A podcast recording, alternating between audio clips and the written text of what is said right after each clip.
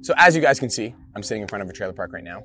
And I came here because I wanted to remember, you know, what it felt like. And I spent the majority of my life growing up in a trailer park.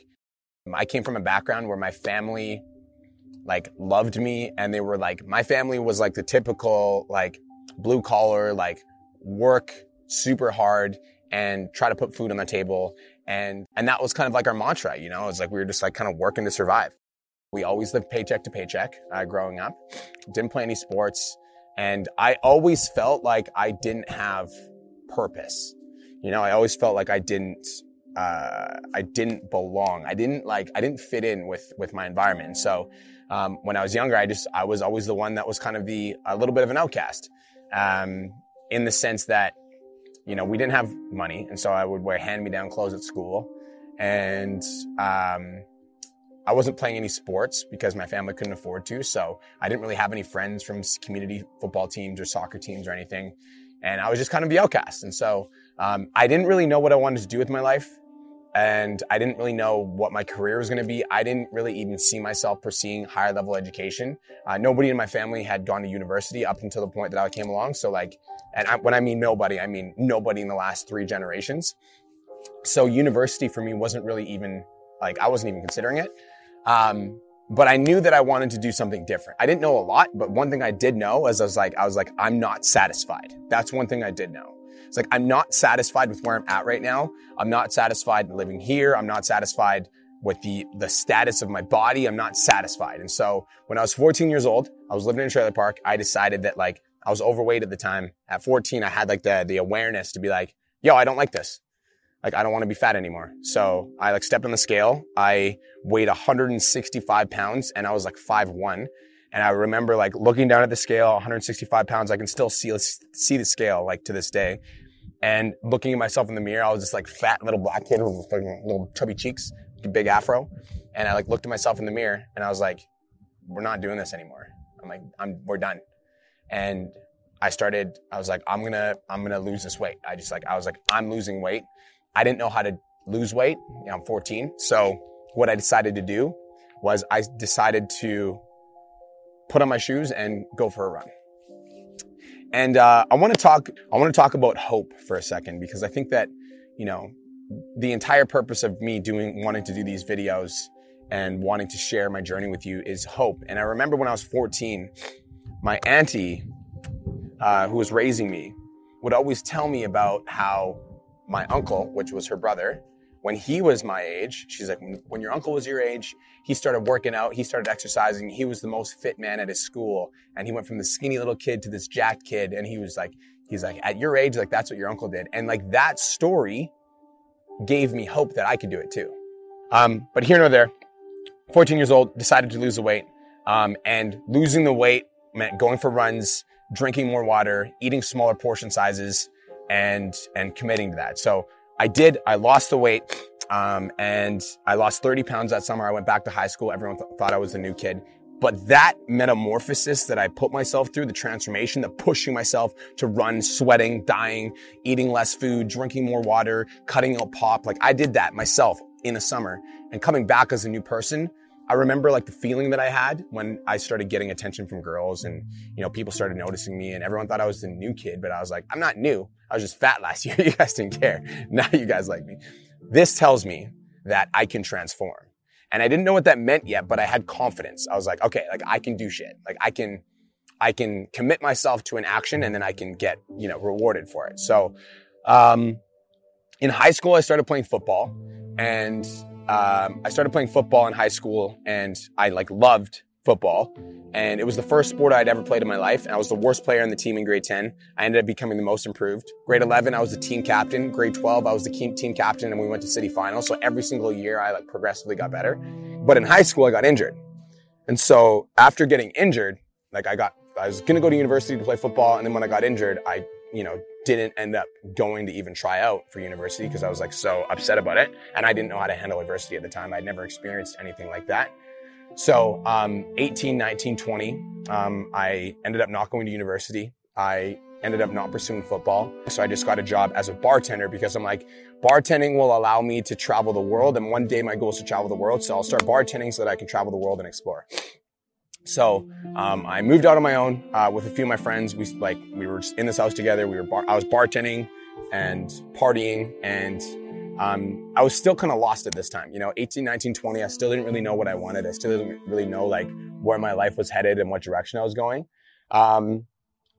So I was in this funk where do I want to go back to school? Do I want to study? Do I want to play football? I didn't really know. And I felt very uncertain and I felt very unsure.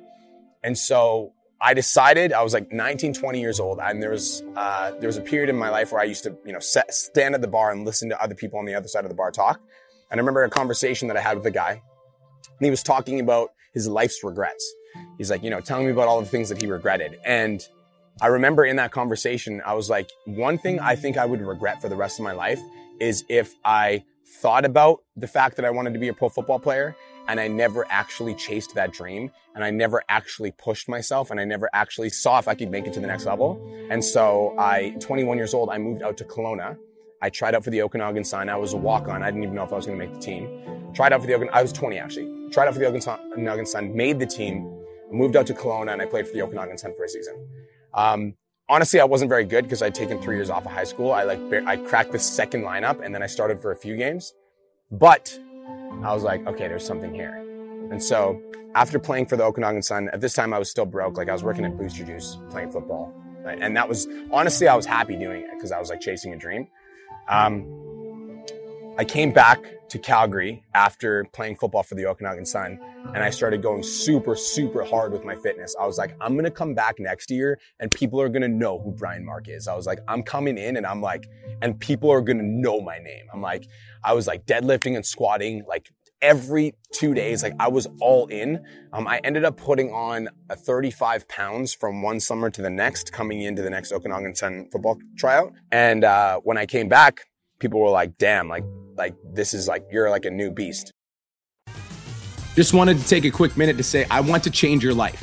If you're listening to this podcast, then you know that I have what it takes to help you grow a successful online coaching business. So go to my Instagram, @TheRealBrianMark, and DM me the words "more clients." I'll reach out to you and we'll talk about what your biggest struggle is. We'll talk about what your goals are for your online coaching business, and I'll give you some guidance and a game plan for what to do next.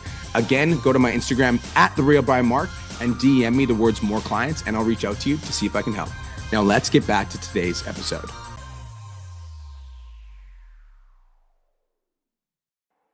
So I killed the spring camp.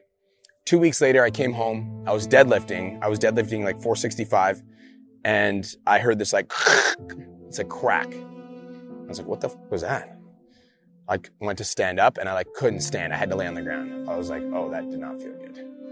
I go home that night and I can't walk. I'm what the hell is going on? Tried to lift weights, couldn't lift.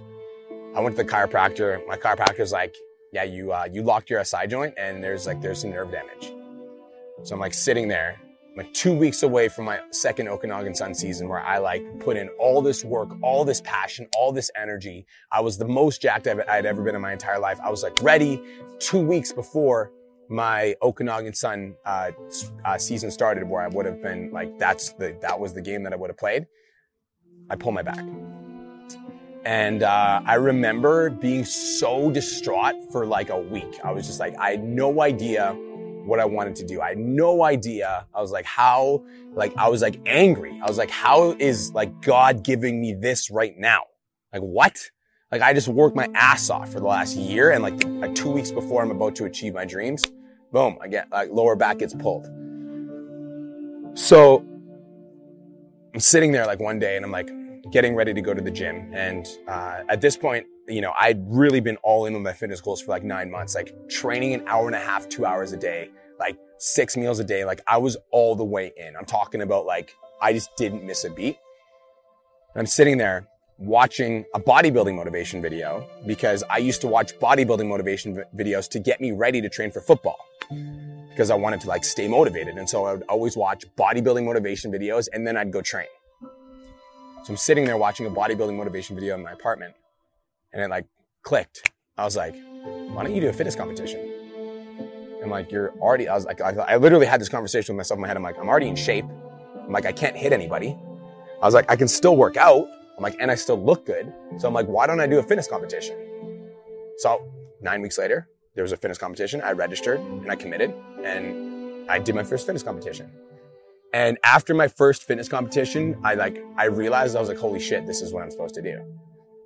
I was like, this is why the football thing didn't work out. So I was like, I'm going to become a pro fitness model. So after my first fitness competition, I like committed to going pro. I was like, in my head, this is a fun walk down memory lane. I'm enjoying this. I hope you guys are enjoying this too. At this point, I didn't know how to win in my life. And by the way, one of the lessons I want you to take away from this is like, you got to learn how to fail, and you got to learn how to fail good, because you're going to fail a lot if you really want to be successful.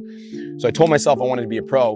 And when I told myself I wanted to be a pro, not only did I tell myself, I told everyone that would listen. I told everyone that would listen I was going to be a professional fitness model. Every conversation that I'd be in, I was talking about how I wanted to be a professional fitness model. Every person that I met at the gym, they're like, what are you training for? I'm like, oh, I'm going to be a professional fitness model. Every single person I told, and I was so set on it. I was like telling as many people as would possibly listen. And what was happening, and I didn't realize this, but what was happening at the time is the more that I talked about it, the more that I lost the motivation to do the actual work. Because it felt good for me to tell you that I'm going to be a professional fitness model and for you to tell me that that's an awesome goal. And that feeling was so good that I kept chasing that feeling. And when it came down, like time to actually put the work in and actually do what would be necessary for me to go pro, I didn't want to do it. Because it felt better for me to talk to you about how I wanted it. Does that make sense? And so after I did my fitness competition that year, I didn't have anything else that I was moving towards. There wasn't a specific deadline. And so it gave me a little bit of like freedom in my head to be an idiot. So I started drinking and I started partying and I started doing drugs. And I was around the nightclubs, and I hadn't done any drugs up to that point. I was like, I'm just gonna do a little bit of drugs, whatever. Like, it's not a big deal. And I was doing drugs, and this is another sick thing about the fitness industry, is there's a lot of like quote unquote fit people that are like cocaine addicts, and I'll just call a spade a spade. Because when I was, training for my fitness competitions, there was a lot of people that were also training for fitness competitions that were straight up cocaine addicts. And it was just buried beneath the surface, and nobody would talk about it. Everybody knew about it, but nobody would talk about it. And so because I knew about this, I like justified it in my head. I'm like, I can do cocaine and still achieve my goals because other people are doing it, right? That's another story for another day. But I told everybody I was going to win. But if you peeked back behind the curtains of my life while I was telling people this, I was partying, I was drinking, and I was doing drugs. And I would work my ass off during the week, work on my fitness goals. Friday would come, drugs, drinking. And then I'd work my ass off during the week. Friday would come, drugs, drinking. And I did this for 12 weeks leading up into my second fitness competition, which was in Australia. I was partying so hard leading up to Australia that I almost took cocaine on the plane when I went to Australia.